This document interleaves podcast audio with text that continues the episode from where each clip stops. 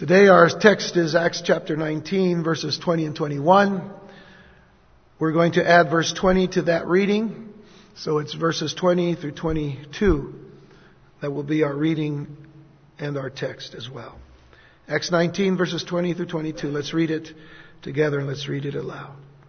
So the word of the Lord grew mightily and prevailed. When these things were accomplished, Paul purposed in the Spirit, when he had passed through Macedonia and Achaia, to go to Jerusalem saying, After I have been there, I must also see Rome. So he sent into Macedonia two of those who ministered to him, Timothy and Erastus, but he himself stayed in Asia for a time. Shall we pray? Father, help us in understanding your word today by the outpouring of your Spirit and by the strength, Lord God, of your word. We pray that you will help us to grow in wisdom and understanding. Help us to see, Lord God, that these two verses that we're going to look at today have a tremendous weight of meaning to our own lives as it pertains to your will for us and the purposes and the plans that you have for us. And while we ourselves make plans and consider purposes in our lives, may they always come under the subjection of your plan. Teach us this today, we pray, in Jesus' name. Amen and amen. You all may be seated. I, I read a story this week of a newly promoted colonel who had moved into a makeshift office during the Gulf War. Now I know it's early to your bodies, so pay attention. it's a story about a newly promoted colonel who had moved into a makeshift office during the Gulf War. He was, he was just getting unpacked when out of the corner of his eye, he noticed a private with a toolbox coming his way. And wanting to seem important, the colonel grabbed the phone that was on his desk and he said, Yes, General Schwarzkopf. Of course, I think it's an excellent plan. And then he continued, You've got my support on it. Thanks for checking with me. Let's touch base again soon, Norm. Goodbye. And as the private stands at the door of the colonel's office, the colonel then, you know, he hangs up the phone and he asks this private, Private, what can I do for you? and squeamishly, the private answers, uh, Well, sir, I- I'm just here to hook up your phone.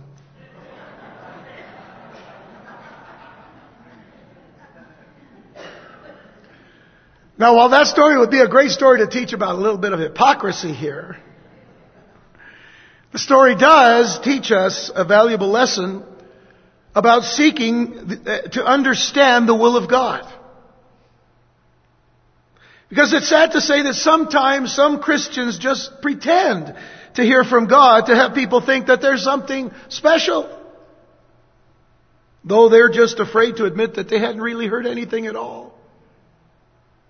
And what we all need to confess is that understanding the will of God for our lives isn't always an exact science. As we shall see in the life of the apostle Paul. But one thing is for sure. Paul didn't have to pretend he was important. Paul didn't have to pretend he was important. Why? Because he always gave the glory and the honor to the Lord Jesus Christ. So much had happened in Ephesus through the ministry of the Apostle Paul during his time here. My goodness, I guess he could have been like that colonel. So much had happened in his life. The city itself there in Ephesus had become an outreach center for all of Asia. Amazing miracles were being done by God through the hands of Paul. The sick were being healed. The demonically oppressed and the possessed were being set free from their captivity. Magicians were voluntarily burning their magic books and turning to Christ. Best of all, many along with those mentioned were coming to the knowledge of the Lord and Savior, Jesus. And so, beginning with verse 20, and it seems an awkward place to start, but I wanted to use that as a transitional verse from the last time we were in the book of Acts and, and, and, and get back to the sense of all that was taking place. Because here in verse 20, it doesn't tell us that Paul's preaching grew mightily. You don't see that there, do you? It doesn't say Paul's preaching grew mightily. It doesn't say that the miracles increased all the more. What does it say? The word of the Lord. Verse 20, look at it. The word of the Lord grew mightily and prevailed. Now there are a few other things that we need to consider today. Things of great importance to consider in our study today. First of all, Paul will write three major letters all within a few months of this current time period. You might consider reading them along with your Acts reading. I think it's a great thing to read what Paul's writing while we're seeing him in Acts and especially in Ephesus. Where we are today, Paul had just written 1 Corinthians. The letter of 1 Corinthians is rather significant in our study today. Within a few weeks, as we'll see in our next study, there will be a riot in Ephesus which causes Paul to leave. And after arriving in Macedonia, as we'll see in Acts chapter 20 verse 1, he will then write 2 Corinthians from Philippi.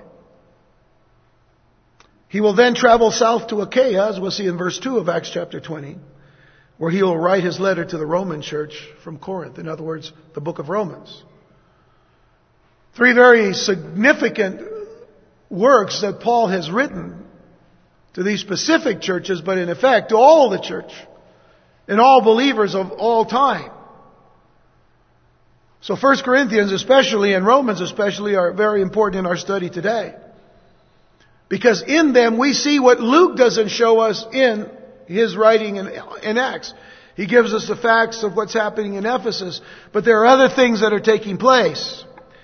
Now secondly, two and a half years had passed since Paul arrived in Ephesus while on his third missionary journey, and he may have begun to feel that his work there was about over. Now that's not a bad thing. It's not a bad thing to think that your work is over or, get, or coming close to being over in a place. And here's the reason why. First of all, he probably wasn't intent on settling down in any sort of resident ministry. But the Macedonian call was stirring in his heart again. You remember back in chapter 16 that he was wanting to go into Asia. The Lord was trying to send him to, to Europe. He tried twice to go to Asia, but the Lord forbid him. And then he saw this vision of a man in Macedonia calling him to come there.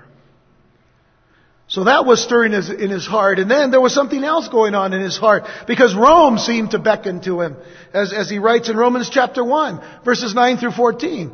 Now there's a lot of uh, a foundation that we're trying to set in our study here today. So bear with me and let's follow along as it says in Romans chapter 1 verses 9 through 14. Paul is writing and he says, For God is my witness whom I serve with my spirit in the gospel of his son that without ceasing I make mention of you always in my prayers, making request if by some some means. Now at last I may find a way, or find a way in the will of God to come to you. Now, mark that little phrase down, in the will of God. You see, that's always Paul's heart. Paul's making plans here as long as they fall within the will of God. Please keep that in mind. And then in verse 11 he says, For I long to see you. That's his heart. I long to see you that I may impart to you some spiritual gifts so that you may be established. That is, that I may be encouraged together with you by the mutual faith, both of you and me. Now, I do not want you to be unaware, brethren, that I often planned to come to you. You see, there's nothing wrong for us to make plans, is there? Paul made plans. I often planned to come to you. And then he says, parenthetically, but was hindered until now. That I might have some fruit among you also, just as among the other Gentiles. I'm a debtor both to Greeks and to barbarians, both to wise and to the unwise. Please keep a bookmark there, because we're going to come back here in just a moment, briefly. But you see the heart of Paul, right? You see what he's saying. He has plans to go to Rome, but that is as long as it falls within the will of God. And so there's nothing wrong with making plans. Have you ever written something down, though, an, on an itinerary? Have you, have you, ever written something down, yet that's, that item seems to get overruled for some reason? You, has that ever happened to you? You write some things down and you never quite get to them, or other things get in the way. There's only three people that's had that happen. Okay. All right. I, that's why I keep my hand up, man, because I it's it's happened to me. I got I got I've got those you know daytimer things, and I've written a bunch of stuff down. By the way, I just want you to know I have accomplished a lot of what I've written down, but there are some things that just haven't gotten there yet. And I wonder why sometimes, but it, you know, I, I have to ask the Lord, well, Lord, uh, have you hindered me for whatever reason? So I don't want you to think I've written a whole bunch down and never done anything. I have done things. Praise the Lord. But if, but, but if you, if you've written something down and yet that seems to be overruled, why is that?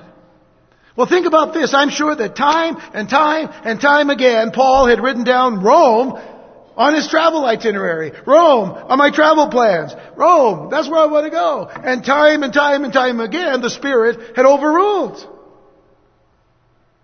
But what's important to note is that Paul never ceased praying that God would prosper his plans to preach the gospel in the great city of Rome so that he might help in some way or bless the church in some way there in Rome. That was his desire. Now understand here, Paul didn't want to go to Rome for the sights. He didn't want to go as a tourist. He didn't consider himself a tourist. He considered himself a minister of the gospel of Jesus Christ. And he didn't only consider himself, that's what he knew he was. So he didn't want to go there for the sights, he didn't want to go for the, there for the food, and especially he didn't want to go there for the baths. Because I want you to look at the next verse, verse 15 and verse 16. He says, So as much as in me, so as much as is in me, I am ready to preach the gospel to you who are in Rome also. For I'm not ashamed of the gospel of Christ. For it is the power of God to salvation for everyone who believes, for the Jew first, and also for the Greek. And it wasn't that Paul planned to stay there because he would then be violating one of his basic missionary principles in a place where there was already a thriving church. The principle itself is found later on in that, in, in, in the book of Romans, Romans 15. Go over to Romans 15 for just a moment. And by the way, keep your, your bookmark now in Romans 15 for a moment. But in Romans 15 verses 20 and 21, Paul says, And so I have made it my aim to preach the gospel, not where Christ was named, lest I should build on another man's foundation. But as it is written, to whom he has, he was not announced, they shall see, and those who have not heard shall understand. So, from the Word of God, he realizes I'm not here to, in Rome to start my own church. The church is already here. In fact, Rome, for Paul, was a stepping stone.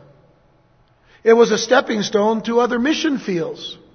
This is, this is the kind of vision that Paul had. Yes, he made plans. Yes, he had certain purposes for his own ministry, but that had to always come under God's will. You see, if you look down at verse 24 in the same chapter, Romans 15, he says, whenever I journey to Spain. So, what's, what's in his travel plans? Well, I want to go to Rome, but I want to be, that as I'm going to Rome, I'm going to make it up there to Spain. Whenever I journey to Spain, I shall come to you.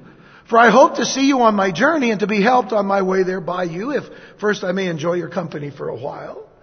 You know, it's like we make those kind of plans too. If we're going to be traveling across this nation, maybe by car and all, we're going to stop in some places where we have friends. We call them up, uh, you know, months ahead of time and say, you know, we might be coming your way. And if we're coming your way, we'd like to maybe stop and visit with you and, and, you know, help us save money by, you know, taking us in and putting us in the basement, whatever it is, you know. But you know, you'll help us out. Uh, you know, it's, probably better than that. But the fact is, we're going to go this far, but we're going to stop to see you. Some of us have done that, and it's always a blessing. But the fact of the matter is, what's Paul's intent?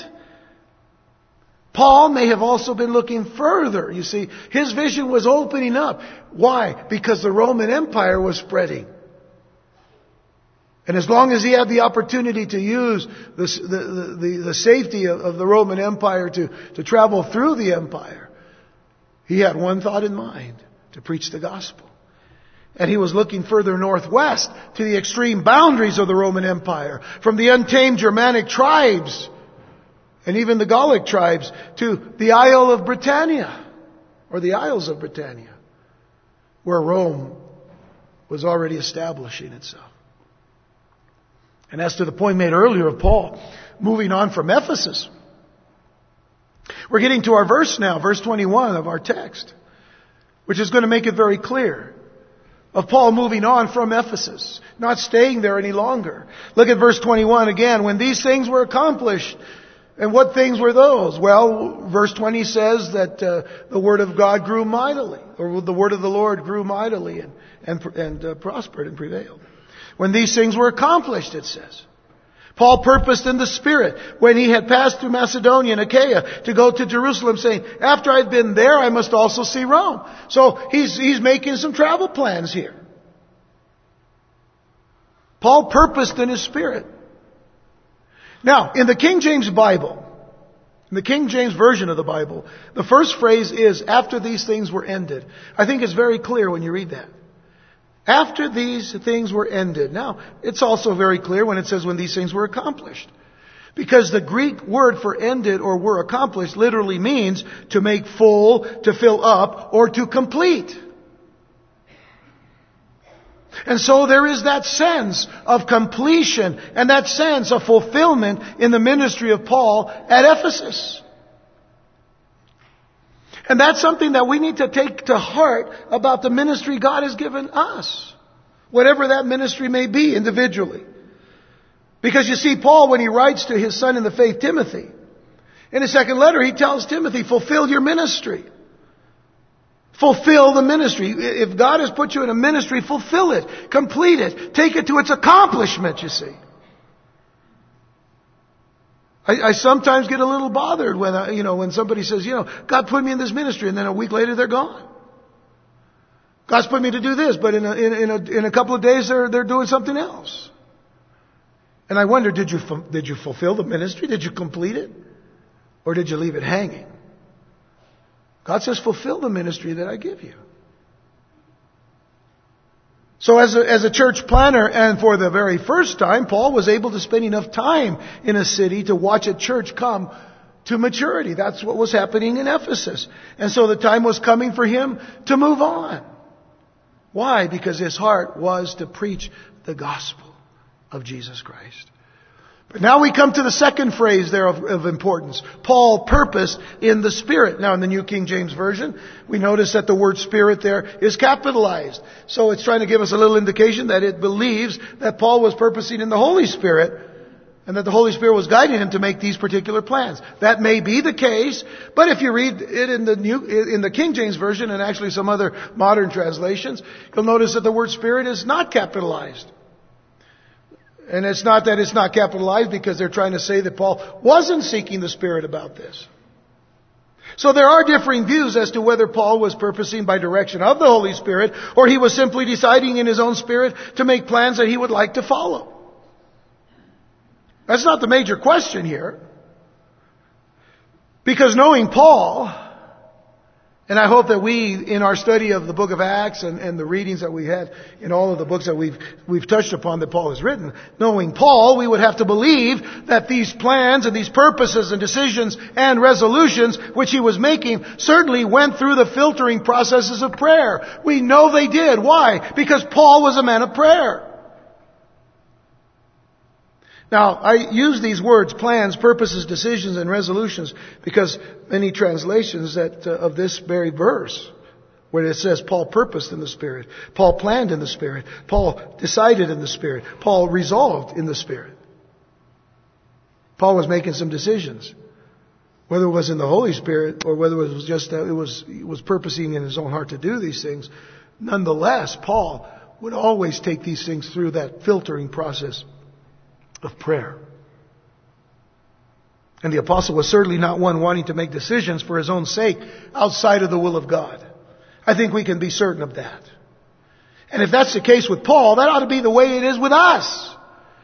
That if we make plans, you know, we can't be, the, you know, James mentions in his letter that, uh, you know, we, we, we shouldn't say, well, I'm going to go here for a month, here, there for a month, or here for a certain time, or there for a certain amount of time, but we're going to say as the Lord wills. It's bringing it under the subjection of God's will. It's okay to make plans. Of course, we want those plans to be good plans. We want those plans to be right plans and holy plans because that's the way we're to live our lives. We shouldn't be making bad plans. We shouldn't be making evil plans. Okay, got the got the difference. But whatever those plans may be, let's bring it unto God's will. Let's bring it under His leadership, His authority, His guidance, His direction. And so, there were other concerns that Paul had, which we're not told about here. And this is very important as well. There's some concerns that we're not told about by Luke, and it's not Luke's fault. I mean, Luke is led by the Holy Spirit to write the book of Acts for us. Luke gives us everything God wants us to have, but Paul also has something to say in his letters that he's writing. So have we considered why Paul wanted to go to Rome by way of Jerusalem? That's what we just read. Paul purposed in his spirit when he had passed through Macedonia and Achaia to go to Jerusalem saying after that, I want to go to Rome. That's going the roundabout way and actually going in the opposite direction to get to, to get to Rome. Let's go east to get to Jerusalem, to go west to get to Rome. That's a long way to travel. I don't think, I don't think any travel agency is going to give us that kind of a route. So there has to be some purpose in it. I mean, don't you think that route that Rome mentioned was a little out of the way? Well, Luke doesn't mention it here, but we know that one reason why Paul wanted to go through Macedonia and Achaia and then to Jerusalem was to collect and to deliver a fund that he had been collecting from other churches to help out the poor in the church in Jerusalem, which had apparently been hit hard with a famine. Now we, we know that because of what Paul writes. Turn to Romans 15. Are you still in Romans 15, by the way? I haven't told you to leave there yet. Still got your fingers there, your bookmarks? Romans 15 verses 25 now. We just read 24, but look at 25 to 28. But now I'm going to Jerusalem. He's made plans. And he's got a purpose. But now I'm going to Jerusalem to minister to the saints. For it pleased those from Macedonia and Achaia to make a certain contribution for the poor among the saints who are in Jerusalem. It pleased them indeed, and they are their debtors. For if the Gentiles have been partakers of the spiritual things, their duty is also to minister them, uh, minister to them in material things. Therefore, when I have performed this, and have sealed to them this fruit, I shall go by way of you. In other words, I'll stop in Rome as I'm going to Spain, Lord willing. Now turn to 1 Corinthians chapter 16. We get a little bit uh, more of that picture of what he's saying to the Roman church. In 1 Corinthians 16 verses 1 through 7. Now, this is where you're going to leave your bookmark for a little bit. 1 Corinthians 16. Beginning in verse 1, it says, Now concerning the collection for the saints, as I have given orders to the churches of Galatia, so you must also do. On the first day of the week, let each one of you lay something aside storing up as me may prosper, that there be no collections when I come. In other words, I'm not coming so that the collection is for me, but I am coming so that when I do come, the collection is already put, uh, put together, and uh, you know, and uh, we can take it. We've got a purpose with it and a plan. So that's the reason why that says it in that particular manner. When he, and when I come, whomever you approve by your letters, I will send to bear your gift to Jerusalem. So if there are certain people you want to send with that gift, uh, representing your your particular city, that's fine. But if it is fitting that I go also, they will go with me.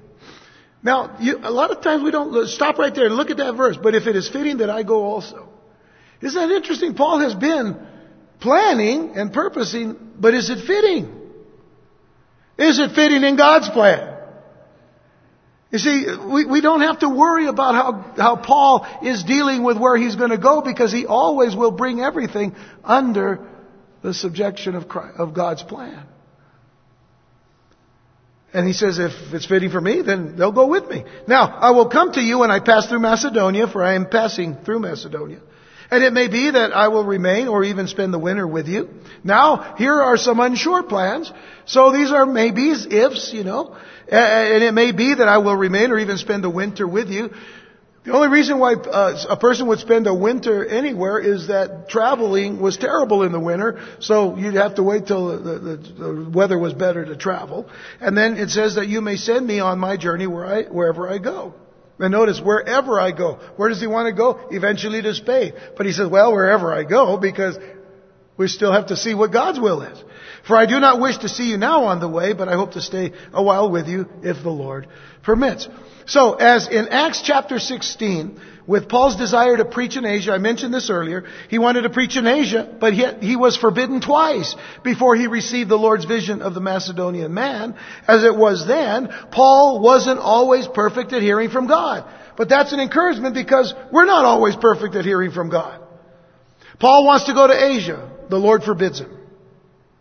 Well, he takes a step back. Then he says, I'm going to try again. And the Lord says, no. Go this direction. But the way that he capture, captures him is he has to give him the vision of the man in Macedonia. So Paul wasn't always perfect at hearing from God. That's a good thing. Why? Because it encourages us. We're not always perfect at hearing from God either. But let's keep listening. Let's keep waiting. Let's keep waiting on the Lord. One thing we can say about Paul is that he had great desires for God. That's a good thing. Whether they all get accomplished in our lives or not, yet we are to have great desires for God. And we should have great desires for God. And by the way, for Paul, Rome was a great desire in his life. Let's go back for just a moment. Keep your finger in 1 Corinthians. But go back to Romans chapter 1. In Romans chapter 1 verse 11, just so you can see the heart of Paul toward the, the church in Rome, he says, I long to see you. In other words, it is a deep, deep desire in my heart to see you. I long to see you that I may impart to you some spiritual gifts so that you may be established. Now I gotta tell you this at this point. That Paul was going to go to Rome, but not in the way that he thought. He wasn't going to go so that he might, you know, have that stepping stone to Spain. But he was going to go to Rome. How? Just let me give you a little hint. He's going as a prisoner. He's going as a prisoner of Rome. That's not the way he wanted to go. But he's going to Rome. But it's the desire of his heart. With that, with that kind of desire in our hearts, think about this. With that kind of desire in our hearts, the Lord has a great promise for us. Turn to Psalm 37. Psalm 37 verses 4 and 5. I remember years and years ago, I'd read this particular verse and I would hear some preacher say, you see, you can delight yourself in the Lord and He'll give you the desires of your heart. And his focus on the desire, desires of our heart was, was actually whatever we wanted in this life. But the more you spend time looking at that first phrase, delight yourself also in the Lord, you realize that it isn't so much the desires of our heart as far as this life is concerned. It is our desires to desire the things that God desires. Now, it says, delight yourself also in the Lord and he shall give you the desires of your heart. Commit your way, verse 5. Commit your way to the Lord, which means roll upon the Lord. Put your full weight of trust on the Lord and he shall bring it to pass. He shall bring it to pass. You see, when you delight yourself in the Lord, you will find that the very things that God Himself desires, you will start to desire. When you delight yourself in the Lord, it is saying to the Lord, Lord, not my will, but your will be done. What is it that pleases you, Lord? What is it that will give honor and glory to you? I just want to delight in those things so that I may receive the desire of my heart to do those things that honor and bless you. So if you're looking for direction in your life, and who isn't? From day to day. But if you're looking for direction in your life, then set your heart to follow Jesus. Don't look at me like that. no. Yeah. If you are looking for direction in your life, then set your heart to follow Jesus. Set your heart to love Him. To love Him more than anything in this life. And then just look at the kind of things that start to pop up in your heart. The kinds of things you just long for. Those things that will honor, bless, glorify, please the Lord. Delight yourself in that. Paul delighted in the things of God. Paul delighted. And boy, you know, Paul would be one to say, you know, he could probably say, you know, I've been to too much. I've just been through too much. They've beat me. They've stoned me. They've run me out of towns. I feel like a criminal with my picture in the post office. And I'm just tired of that. I'm just going to, you know, I'm going to retire. he says, none of these things move me. We'll see that in chapter 20. I, I, I can't even wait to get to that chapter, to get to that verse. None of these things move me.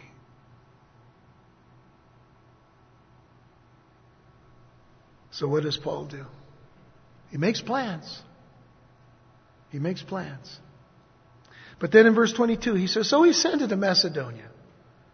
Two of those who ministered to him, Timothy and Erastus. But he himself stayed in Asia for a time. Now, to prepare the believers in Macedonia and Achaia for his coming, Paul sent two of his disciples ahead. One was his old friend and son in the faith, Timothy. The other man was a man named Erastus. Timothy was the last, or Timothy was last seen with Paul in Corinth, if you remember back in Acts chapter 18, verse 5. It says, when Silas and Timothy had come to Macedonia, from Macedonia, Paul was compelled by the Spirit and testified to the Jews that Jesus is the Christ. It's the last time we see Timothy. But by the way, I bring up this particular verse because there's something that is said about Paul. It says Paul was compelled by the Spirit. Now we know that that Spirit is the Holy Spirit. He's compelled by the Spirit of God to testify to the Jews that Jesus is the Christ. Is there a difference? When it says that Paul purposed in his heart or in his spirit. Now it become, maybe it's becoming a little bit more clear that this may be that Paul was purposing in his own heart, yet it was do, he was doing so to seek the will of God. Because he wouldn't fulfill that if it wasn't God's plan. So Erastus now, getting to the second person mentioned, uh, may very well be the person who is named by Paul in his letter to the Romans as a one-time treasurer of the city of Corinth. Romans 16:23 says, "Gaius, my host and the host of the whole church, greets you." And then he mentions this person, Erastus. He says, "Erastus, the treasurer of the city, because he's in Corinth, writing this letter to the Romans. He says, Erastus, the treasurer of the city, greets you, and Quartus, a brother." But he mentions Erastus. And, and while we can't be 100% sure that this is the, the same man, if it is, then he gave up a position of considerable power and of considerable prestige to become one of Paul's assistants and team members. He left a position of incredible power and prestige in the world to become a servant of an apostle of Jesus Christ. You know what I call that?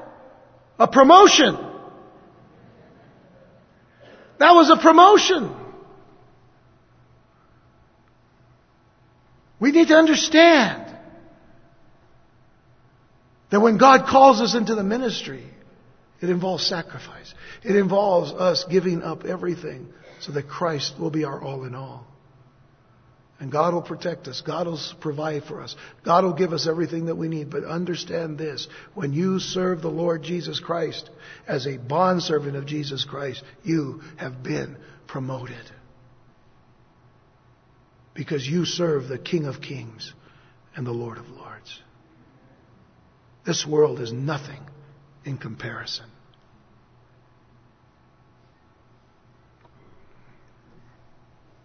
So Timothy and Erastus served as Paul's advance team to encourage the churches before Paul's arrival. As a matter of fact, in 1 Corinthians 4, 15 through 17, Paul writes this, For though you might have 10,000 instructors in Christ, yet you do not have many fathers. For in Christ Jesus I have begotten you through the gospel. Therefore I urge you, imitate me. For this reason I have sent Timothy to you who is my beloved and faithful son in the Lord, who will remind you of my ways in Christ as I teach everywhere in every church. So we'll see that Timothy and Erastus here, it mentions Timothy, but Timothy and Erastus were actually servants in, in a sense of the Lord through Paul and, and Paul's apostleship and, and, doing these things uh, to encourage the churches and uh, going in advance of Paul. So Paul had planned to stay in Ephesus. These were Paul's plans. And notice how things can change. Paul had planned to stay in Ephesus until Pentecost. This is what we'll read in 1 Corinthians 16. Remember I told you keep your, your bookmark there? We're getting back to it. Paul had planned to stay in Ephesus until Pentecost. But the Lord had different plans and purposes. Let's look at it. Verse 8. 1 Corinthians 16 verse 8. So he tells them, I will tarry in Ephesus until Pentecost. So he's saying, in effect, I'm going to stay in Pentecost, uh, uh I mean, in Ephesus until, until about May, because that's when Pentecost is. I'll, I'll stay in Ephesus until then. Because, and here's the reason why he wants to stay there. For a great and effective door has opened to me, and there are many adversaries. Who wants to stay where there are adversaries? Paul does. Why? Because he knows that the Lord is in control of all things. And he receives his orders from the Lord, not from his own making. So a couple of things have happened. What's happening in Ephesus up to this point? Well, he is seeing people come to Christ. He's seeing the magicians throwing their magic books in the fire. He's seeing people healed. He's seeing people delivered. And God is doing all of these things. And this great door is open. But he says, I gotta stay here for a while. But God has different plans. Now, if Timothy comes, he says, see that he may be with you without fear, for he does the work of the Lord, as I also do. Verse 11, therefore let no one despise him, but send him on his journey in peace, that he may come to me, for I am waiting for him with the brethren. So, see how open we need to be to God's plans and purposes. Paul wants to stay for a certain time. God says, nope, you gotta move on. Why? Because even though trouble was brewing, the Lord had opened a great and effectual door for the gospel of Jesus Christ in Ephesus. But at the same time, Paul would not stay in Ephesus as long as he would have liked. I mean, isn't this enough to show us the importance of seeking God's will and plans and purposes in our lives? What I am not mentioning to you is what I need to mention to you now. In the next part of chapter 19, which we're going to look at next time, a riot erupts in Ephesus over the gospel. And Paul leaves way before he wanted to. God's plans may sometimes be different than ours. Will we be open to that? Well, we better be. You see, because it's always better to follow God's plans than our own. It's always better to follow God's plans than our own. So isn't this enough to show us that importance of seeking God's wills and plans? And purposes. Not just plans, but purposes in our lives. That's really the exposition of these two verses before we go into the next portion of chapter 19. So why have we taken this route to look at these verses? Well, because we need to understand that when we deal with purposes and plans, which is what the title of this message is, we can make plans and we can develop purposes in our lives, but it still comes down to God's plans and purposes being more important to follow. Let me give you these three scriptures here. They're all in Proverbs. Proverbs 16 verse 1 says, the preparations of the heart belong to man, but the answer of the tongue is from the Lord. The preparations of the heart belong to man. We make preparations, don't we? We prepare to go here and there. We prepare to, you know, to, to, to go in this direction or that direction. But still, nonetheless, the answer of the tongue is from the Lord. Jump down to verse 9 of the same uh, proverb, Proverbs uh, 16 verse 9. A man's plans, or I should say a man's heart plans his way, but the Lord directs his steps. So we may plan, just like Paul was planning, to go here, to go there, uh, to serve Him. Our heart may be planning that, but the Lord directs the steps. We need to subject ourselves to the leading and direction of the Lord, not just be so stuck on this thing that we're just going to go our way.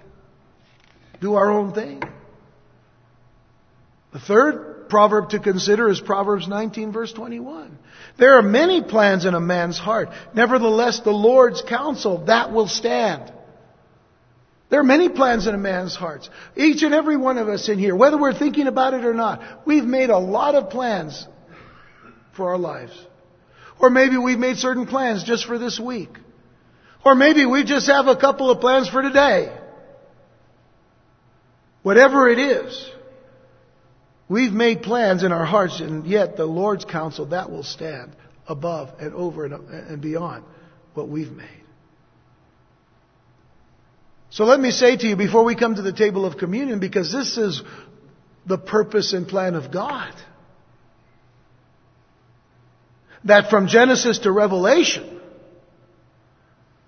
through the whole of the Bible, from Genesis to Revelation, the Lord has revealed His purposes and His plans for us. You go all the way back to the book of Genesis. God had purposes and plans for us even then. Even before the creation of the world. In the beginning, God created the heavens and the earth. But out of that, He had purposes and plans.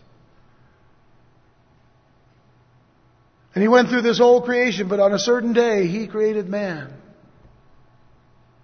And out of the sight of man, He would take woman. And the scripture says He made man in His image. And then He says male and female He made them. Did you know that that's a plan and a purpose of God? Male and female created he them. May I tell you, it does not say male and male. And it does not say female and female. Why? Because that's God's purpose and plan. Please understand. I'm not saying that to be funny or, you know, I'm just saying that because that's the truth. These are God's purposes and plans. That's why the man, that's why in marriage the two become one. That's the only way it can happen. Anything outside of that is, is aberrant and an abomination. God has purposes and plans. God has purposes and plans for us throughout all of life. And who messed that up? You see, there was a serpent in the garden, chapter 3 of Genesis. And the serpent deceived Eve. Has God really said this?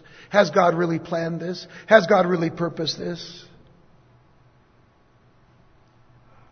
And man, when they were commanded to, in the command it was said, you can enjoy any, uh, of any tree, you can eat of any fruit in all of this garden except for the, tree, the fruit of the tree of the knowledge of good and evil. The day you eat of this, you'll die. But man ate of that tree. Deceived, but ate of the tree. And folks, what did God do? First of all, God knew it was going to happen. But what did God do? Purposes and plans. God is going through the garden in the cool of the day and he calls out for Adam. And what does Adam say? Lord, we're over here hiding. Why are you hiding, Adam? Well, we, we're naked. Well, who told you you were? And then they were covering themselves with fig leaves. And he says, You ate of that tree, didn't you? What did God have to do? He had to take a lamb. Because it says that he covered them with sheepskins. But what does that tell us? He had to take a lamb and kill the lamb, shed its blood, take its coat, and clothe them. He says, This is much better than fig leaves.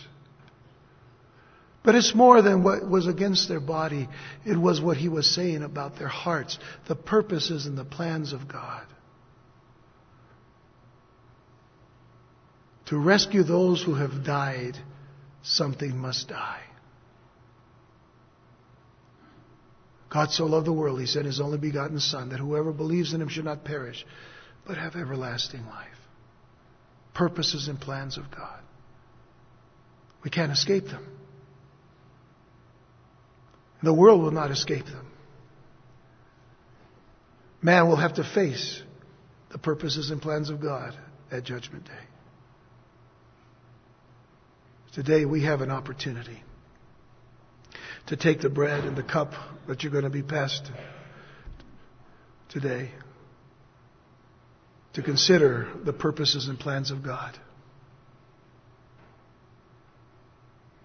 as we consider the body and the blood of Jesus Christ.